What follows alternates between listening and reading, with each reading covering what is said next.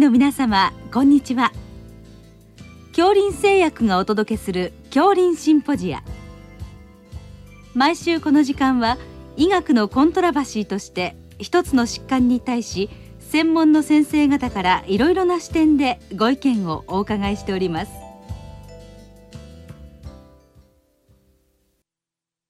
シリーズ。日常臨床に潜む内分泌疾患と最近の話題の17回目。副甲状腺骨代謝2原発性骨粗鬆症に対する治療戦略と題して。虎ノ門病院副院長竹内康弘さんにお話いただきます。聞き手は慶應義塾大学名誉教授斉藤育夫さんです。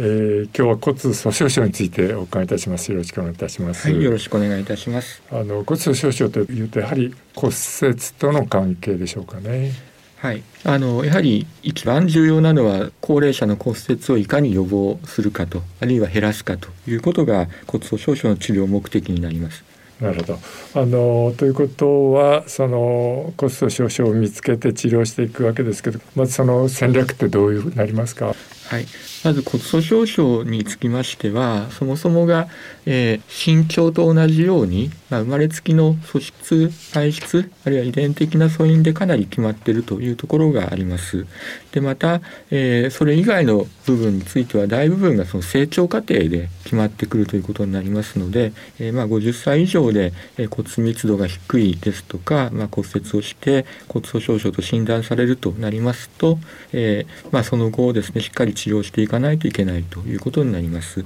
また現在はその非常に長寿社会になっていますので、まあ、骨がその方の寿命まで持たなくなっているということも十分に考えていかないといけないということになります。はい、疫学的には日本での骨粗鬆症関係はどうなってますか？はい、えー、およそですね、えー、1300万人の方が骨粗鬆症と診断されるだろうというふうにされています。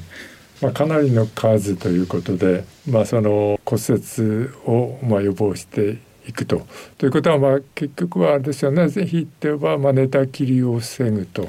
いうところにつながるわけですよね。そうですね。あの健康寿命の延伸というのが骨折を減らすことのまあ大きな意味だと思います。ということですね。はい、ということで、まああのいわゆる心臓脳関係もまあそうですけれども、この骨関係も非常に重要だってことですよね。そうですね。それともう一つまあ重要な点はあの最近使われている骨粗鬆症治療薬は、まあ、正しく使うと、まあ、骨折を、えー、まあ最大50%くらいは減らせるだろうと言われていますので、まあ、十分にその費用対効果ですとか、うんうん、その介入して、えー、患者さんの、えー、QOL や ADL を上げていくことができるだろうというふうに考えられています。はいということでこの少し治療の方に入ってまいりますけどあの治療としてはどういった戦略でいくんでしょうか？はい。骨粗鬆症の病態というのが特に原発性で言いますと、まあ、年を取ることによって起こってくる、まあ、女性で言えば閉経ですね、えー、卵巣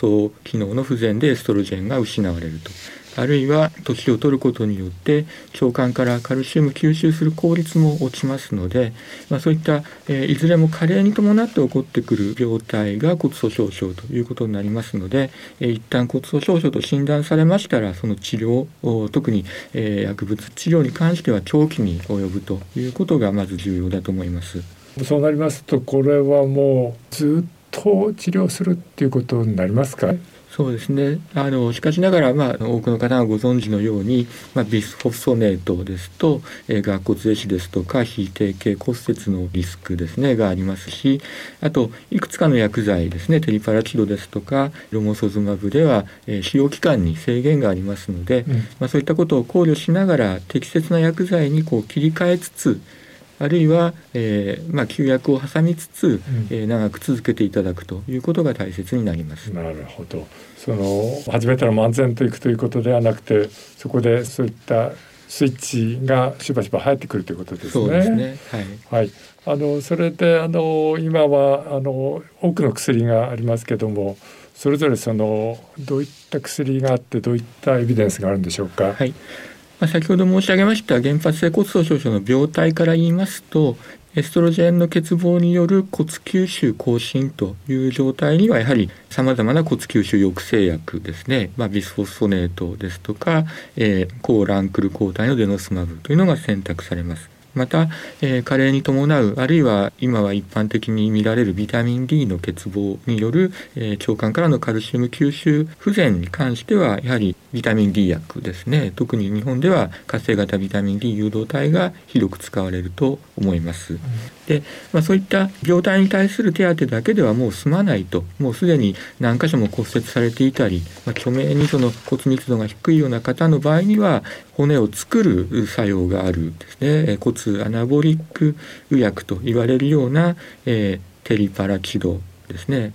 え、副甲状腺ホルモンのフラグメントですがそういった薬剤ですとか、え、抗スクレロスチン抗体のロモソズマブといったようなものが現在では使われるようになっています。はい、あのこれそれぞれのあの薬で骨折予防効果のエビデンスがもう出てるんですね。そうですね。あの日本ではあの21世紀になってから承認されている骨粗しょう症治療薬はもうすべて椎体の圧迫骨折を減らすという効果はあの実証されています。でさらには、えー、非椎体骨折ですとか、まあ、一番重要な大腿骨の筋部骨折についても、まあ、いくつかの薬剤では骨折抑制効果が実証されています。まあ、とりわけ大腿骨筋部骨折の抑制で言いますと、まあ、ビスフォスフォネートのアレンドロン酸リセドロン酸あるいは注射薬のゾレドロン酸といったようなものですね。あとは、えー抗ランクル抗体のデノスマブそして最近、えー、使われるようになってきた、えー、骨アナボリック薬のロモソズマブこれらのものが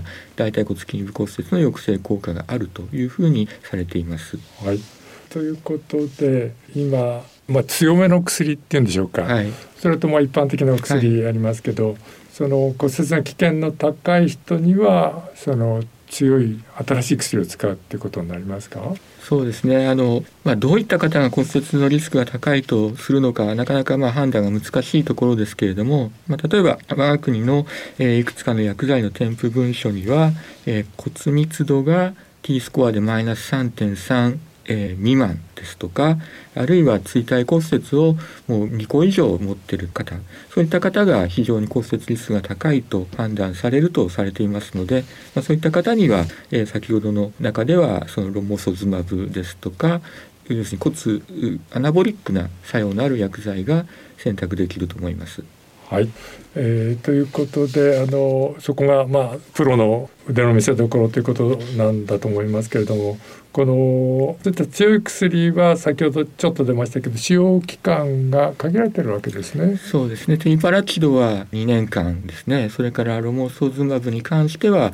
あ1年間というふうに限定されていますのでそれらを使った上でその後やはり骨吸収抑制薬などのその骨粗しょう症の本来の病態に見合った薬剤にスイッチしていくことが重要だと言われています。はい、あのそれらをまあその順番というか蓄次治療っていうんでしょうかね、はい、そういうことになるわけですか？そうですね。残念ながらあの高圧薬ですとか、えー、コレステロールの薬のように良いお薬を一つ長く使うというのがなかなか難しい領域なので、まあ、いくつかの薬剤に慣れていただいてその、まあ、順序ですねというのもご自分の経験の上で広く使えるようになっていただけると良いかなと思います。はい、あのこれ多分臨床家はまああの例えば注射薬ですか？使ってそのまあ便利さとかあの副作用？そういったものをやはりあの判断しながらやっていきますか？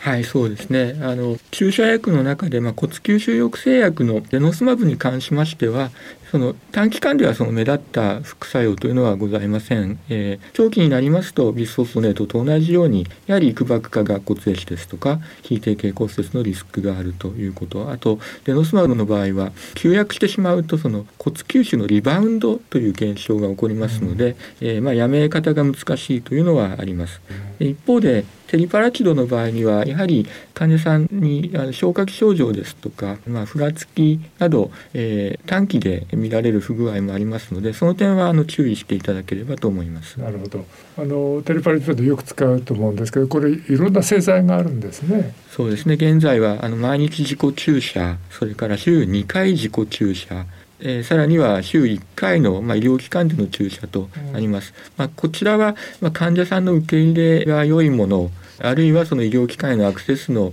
良し悪しそういったところで選んでいただければ良いかと思います。はい、あのまあこういったさまざまな薬があって今、まあ、いわゆる臨床的な判断がありますけどそれからあと費用との関わりがありますよね。はい、そうですね。あの、まあ、日本ではなかなかその費用対効果の分析というのが、まあ、難しいとされていて、多くのデータがあるわけではありませんけれども、まあ、一つの試算としまして、えー例えば日本で骨粗しょう症のスクリーニング検査を50%増やしたとしたら2020年から2040年の20年間で約4600億円ぐらい医療費が削減できるのではないかという試算があります。うんはい、また今骨粗しょう症はま診断されてもなかなか治療されている方の割合が少ないんですけれどもその治療率を現在よりも50%高めるとやはり先ほどのような試算で20 20年で、まあ、6400億円ぐらい医療費が減るんじゃないかというデータもありますのでやはり積極的な診断と治療というのは重要ではないかと思います。はい、ということですね。あの現況日本での治療率さほど多くないっておっしゃってましたけど大体今現況どのぐらいなんですか？およそ15%から20%と言われています。もちろん諸外国もそれほど高いわけではないですけれども、まあ、EU では30%と言われていますので、まあ、少なくともそれにはやはり追いつく必要があるんじゃないかと考えています。まあ、あの費用対効果もあの良いという欧米のデータもたくさんあるようですし、はい、今先生がおっしゃった日本でのあの計算もあるので、まあ、ぜひ皆さんがその治療に乗ってくると良いということになりますかね。はいもうあの高齢者のコモンディジーズとして、えー、高血圧ですとか脂質異常と同じように考えていただければ良いのかなというふうに考えています。はい、ありがとうございました。はい、どうもありがとうございました。シリーズ日常臨床に潜む内分泌疾患と最近の話題の17回目副甲状腺骨代謝2原発性骨粗鬆症に対する治療戦略と題して、虎ノ門病院副院長、竹内康弘さんにお話いただきました。聞き手は、慶應義塾大学名誉教授、斉藤育夫さんでした。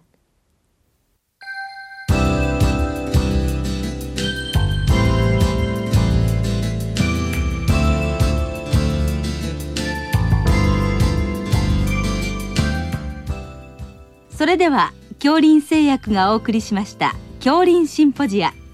来週をどうぞお楽しみに。